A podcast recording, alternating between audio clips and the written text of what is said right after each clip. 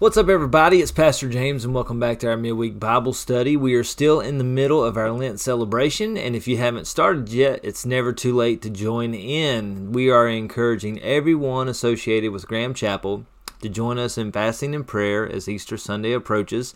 And so we hope you can do that with us over the next several weeks. Now, today we are finishing up Matthew chapter 18 with the parable of the unforgiving debtor. Now, read with me as we close out this chapter and talk about another great parable that Jesus offers up to his disciples as he explains a question offered by Peter. So, Matthew chapter 18, verses 21 through 35, let's read together says then peter came to him and asked lord how often should i forgive someone who sins against me seven times no, not seven times, Jesus replied, but seventy times seven. Therefore, the kingdom of heaven can be compared to a king who decided to bring his accounts up to date with servants who had borrowed money from him. In the process, one of his debtors was brought in who owed him millions of dollars. He couldn't pay, so his master ordered that he be sold along with his wife, his children, and everything he owned to pay the debt. But the man fell down before his master and begged him, Please be patient with me, and I will pay it all. Then his master was filled with pity for him, and released him and forgave his debt. But when the man left the king, he went to a fellow servant who owed him a few thousand dollars, and he grabbed him by the throat and demanded instant payment. His fellow servant fell down before him and begged for a little more time. Be patient with me, and I will pay it, he pleaded. But his creditor wouldn't wait. He had the man arrested and put in prison, and the debt could be paid in full. When some of the other servants saw this, they were very upset, and they went to the king and told him everything that had happened. Then the king called in the man who had been forgiven and said, You evil servant, I forgave you that tremendous debt because you pleaded with me. Shouldn't you have mercy on your fellow servant, just as I had mercy on you? Then the angry king sent the man to prison to be tortured until he had paid his entire debt. That's what my heavenly Father will do to you if you refuse to forgive your brothers and sisters from your heart. Okay, so let's talk about this parable because it's a great parable and truly sets the tone for how we should be willing to forgive others who wrong us in our daily lives inside the body of Christ and in life in general. But let's backtrack a little bit and think about what Jesus was talking about in the previous section that we discussed last week. Now, the previous passage is Jesus talking about how we should correct a fellow believer, um, a brother or sister in Christ, that is, uh, using going to them personally, using witnesses, and then using the church to keep unity among the body of Christ or the church so that you have that unity, so that you can function together as Christ intended. Now, this is super important because if the unity in the church body is so important, then being able to forgive other people who wronged you is going to be vital in keeping the unity inside the church. And, it causes Peter to come up to Jesus and ask this question How often should I forgive someone who sins against me? Seven times? And you have to understand in this moment that as Peter comes up and asks him, that he realizes forgiveness is going to be important in maintaining unity in the body. And for Peter to suggest seven times, he probably thought his suggestion of seven times was going to be more than enough grace and mercy to give to people who offend us. During this time, the rabbis were actually suggesting and teaching that no one should be forgiven more than three times for their offenses. But Jesus has different plans in mind, and his teaching very much goes against the common expectations of people and even the teachers of religious law. Jesus comes back with, No, you should forgive them 70 times 7, which is a lot. Now, understand this that Jesus is not saying that we should be keeping tallies on people, and after their 490th time, then, if they sin against us one more time, we're allowed to disregard them and shun them. Jesus is not using 70 times 7 as an exact number, but he's using this as a means to communicate to the disciples that there is no need for you to continuously keep tabs on how people offend you, but you should be ready to forgive people continuously. Grace, mercy, and love should be offered continuously.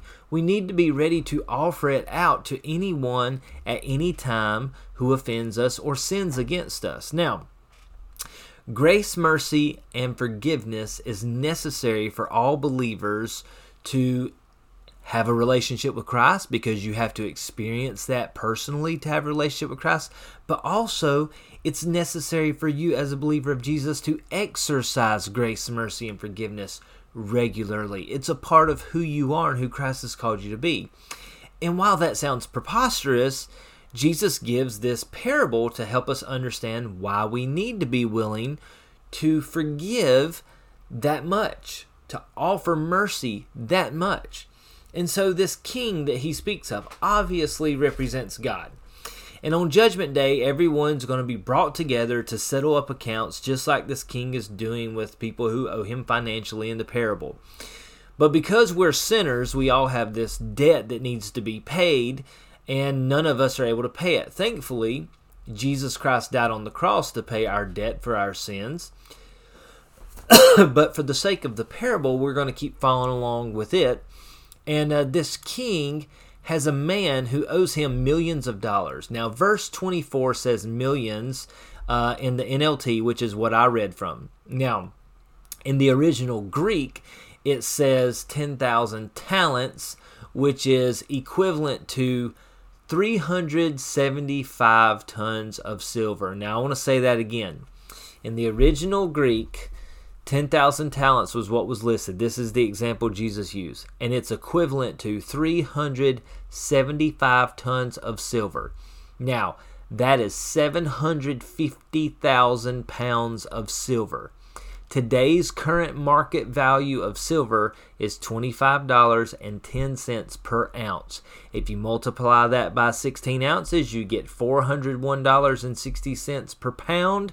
You multiply that by 750,000, you have $301,200,000 worth of silver and that's a lot of money and that's how much this man owed the king so you're talking about this extremely especially during this time, this unrealistic amount of debt that could never be paid. Now, I want you to understand today, $301 million is a feasible number.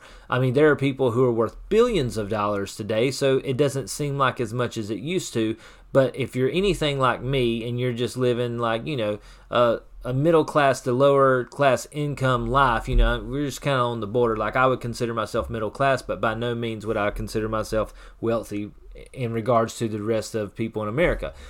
But $301 million is an extreme amount of money compared to what I can even comprehend or what I've ever had the access to in my life. And so, if I owed that much money, I would never be able to pay it back. And so, even in Jesus' time, the concept of $301 million would just be outrageous. I mean, the disciples probably would have laughed at the amount of money that this man owed the king, and it would be an unpayable debt. And this amount of money, it would just be impossible to pay back. This is why the king ordered this man, his wife, his children, everything he owned to be sold to pay the debt. But the man humbles himself and he begs he begs for mercy, he begs for patience, which is kind of interesting because it is an unpayable debt, but he begs for patience and for more time so that he can pay back everything in full. But this was an unpayable debt. And though this man even thinking that he could do this would have been somewhat humorous to the disciples, to Jesus, to the king. I mean, this would have been kind of funny to everybody. Even if the man had been given eternity to pay the debt back, according to Jesus, according to the understanding of the disciples during this day, eternity would not have allowed them to be able to pay back this much money. So, um, you would think the man would understand this, but he begs for mercy, okay? He's pleading for his life. And the king is filled with pity and he completely forgives his debt, this almost unrealistic debt. He forgives him.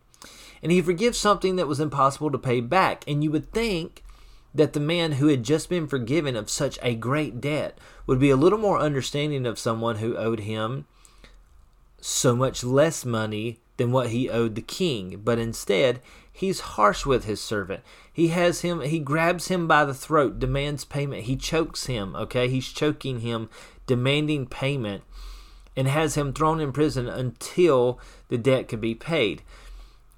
and it's important to understand that this servant who owes him money, it's it's still a pretty big debt. When you look at it, it was it was denarii that was that was owed and it was about 100 denarii and it was around 100 days wages.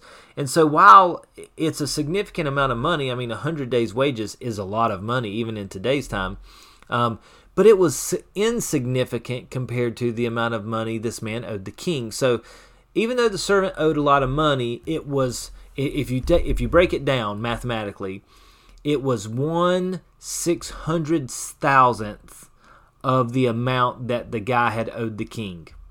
So even though it was a good bit of money, I mean, it was one six hundred thousandths of what this other guy owed the king. So it was a good bit of money, but it was nothing compared to the debt that had already been forgiven to him. So it's just kind of amazing in the story. And it's very obvious in the story as we read it of how this man should be merciful because of all the mercy that had been shown to him just a short time earlier. But even us as followers of Christ forget over time the amount of sin that has been forgiven and wiped away from our unpayable debt to God. Over time, as we live according to the laws of Christ, we just simply expect people to do the same, and we lose sight of grace and mercy, and we are called, uh, you know, even though we're called to display it, a lot of times we lose sight of that because we as Christians we we try to serve God. We try to live apart from sin and because of that we we tend to live somewhat rigid lives sometimes and we we forget what it's like to receive mercy and grace whenever we're not making as many mistakes as we used to. And in whenever we're not receiving grace, sometimes we forget to give it. And, and again, Peter thinks his offer of seven times is going to be very sufficient but he has never considered how many times God has had to forgive him. And there are moments in our life when people do things to us and say things to us, and we think that we will never be able to forgive them for one time because of the seriousness of their sin against us. But we have to be so careful to not forget the enormous amount of debt that God has so freely forgiven us for. You know, it really is sad to, to note that this man's conscience in this moment never seems to be affected by his action towards the other servant that owes him money, the, the one that owes him the smaller amount of money. But rather, it's the fellow servants who are watching th- this one servant who's been forgiven of this enormous debt be so harsh towards another servant who owes him so much less. And it's the other servants that see the wrong in this and have to seek out justice for the man who's been uh, mistreated. And guys, you know, I just want to I want to tell you and I want to share with you it's so important for us to understand that in our lives it's really hard for us to see whenever we do stuff wrong. It's really hard for us to to know when we need to change and when we need to offer grace and love and mercy. A lot of times we lose sight of that. It's very easy for other people to see it. We can always see things in others that they can't see in themselves. That's a very common human trait. But it's very important for us not to lose sight of the grace and love and mercy that we should be bestowing on other people. And this man's conscience, even though he's so harsh to his fellow servant, he's so harsh to him, his conscience does not seem to be affected by it at all. And that's very alarming. We have to be careful that we don't shut our consciences down and offer other people the same grace and love and mercy that we want to receive from them and from God. But it's important. God wants us to exercise justice and mercy for two reasons. The first reason is it reminds us of what has been so freely given to us there is an enormous amount of sin that all of us have been forgiven for. Not only once, okay? I mean, we were forgiven for all the sins leading up to the moment of salvation, but man, we have been growing in Christ ever since we've been saved. There has been times where we have fallen back into sin since we've been saved. That's uh that's scary, but Jesus is faithful and he's constantly forgiven us of those things as we have lived for him and followed him. So it reminds us of the sin we've been forgiven of. The second thing is is that when we forgive other people and offer grace and love and mercy and justice towards other people, It is an amazing witness to others because it shows them the love of Jesus Christ. Because what we're doing when we forgive others is we're doing what Christ has already done for us, and we're doing what He's called us to do. We're being obedient to Christ. And being obedient to Christ is one of the most prolific witnesses that you can offer to the world. You can be so eloquent with words, you can speak and say the exact right things, but your life, the way that you live, the choices you make to do the things that are so hard that most other people will not do them, that's the greatest testimony that we can give to the world. Now, to finish out the parable, the fellow servants reported what they saw to the king, and we have fellow brothers and sisters in Christ who are going to stand before God one day, and they're going to have seen and experienced life with us. They have watched us, they have heard us, they have witnessed our lives, and God's going to hold us accountable.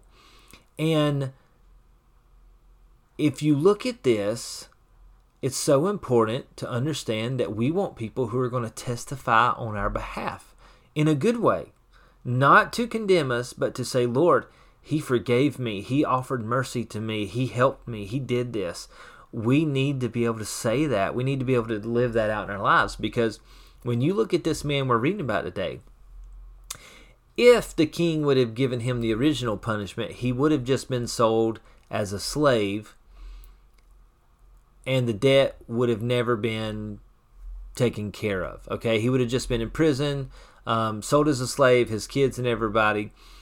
But now, because of his unwillingness to be merciful to his fellow servant who owed him money and forgive him as he has been forgiven, now the king has decided that he will be tortured until the debt is paid.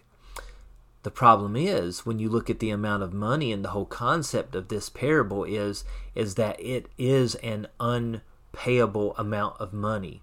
So the debt is never going to be paid, therefore the torture is an eternal punishment. And you begin to realize that God is divvying out eternal punishment and torture because of this man's unwillingness to forgive the way that he has been forgiven. Now that he is in prison, he's definitely never going to be able to pay this debt back, even if it would have been possible beforehand. And when you look at the last verse, in verse 35, Jesus plainly says, This is what my Father will do to you if you refuse to forgive your brothers and sisters. That, my friends, is a serious statement.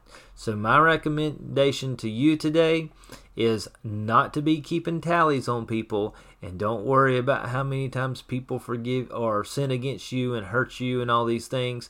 But as followers of Jesus Christ, we are called to forgive as freely as Christ has forgiven us. And as you can do, so that you can say on Judgment Day, people can stand before the Lord and say, they were kind to me. They forgave me. They overlooked my many faults. Even though I hurt them and took advantage of them, they forgave me. That's what we are called to do. That is a great witness and testimony for Jesus Christ because not many people in the world are willing to do it. So, it's difficult. It's extremely hard. It is possible today to think about this. It is possible that we could receive a greater punishment from the Lord for not forgiving than we could for all of our other sins combined. So, my challenge to you today is forgive show love, show mercy, show justice, care for other people, forgive them over and over and over again. It's not easy, but it is definitely what we are called to do. All right, let's pray together. Father in heaven, thank you for this beautiful day and for the opportunity to uh, be together and to do this Bible study and read your word. Lord, I pray that you would help us in these times. Lord, it is not easy to forgive. Um, I know it's what we're called to do. We read about it a lot. And Lord, you forgive us so freely. But Jesus, it's not a natural instinct that we have. We need your help. We need your help through the power of the Holy Spirit to be loving and kind and merciful to others who harm us and hurt us and sin against us. Help us to be forgiving through the power of your Holy Spirit. We love you. We ask all this in Jesus' name. Amen. All right, guys. Thanks for tuning in for another week. We love you. We're praying for you. If we don't see you on campus this Sunday, uh, catch us on Facebook, YouTube, or podcast. We love you guys. We'll talk to you soon.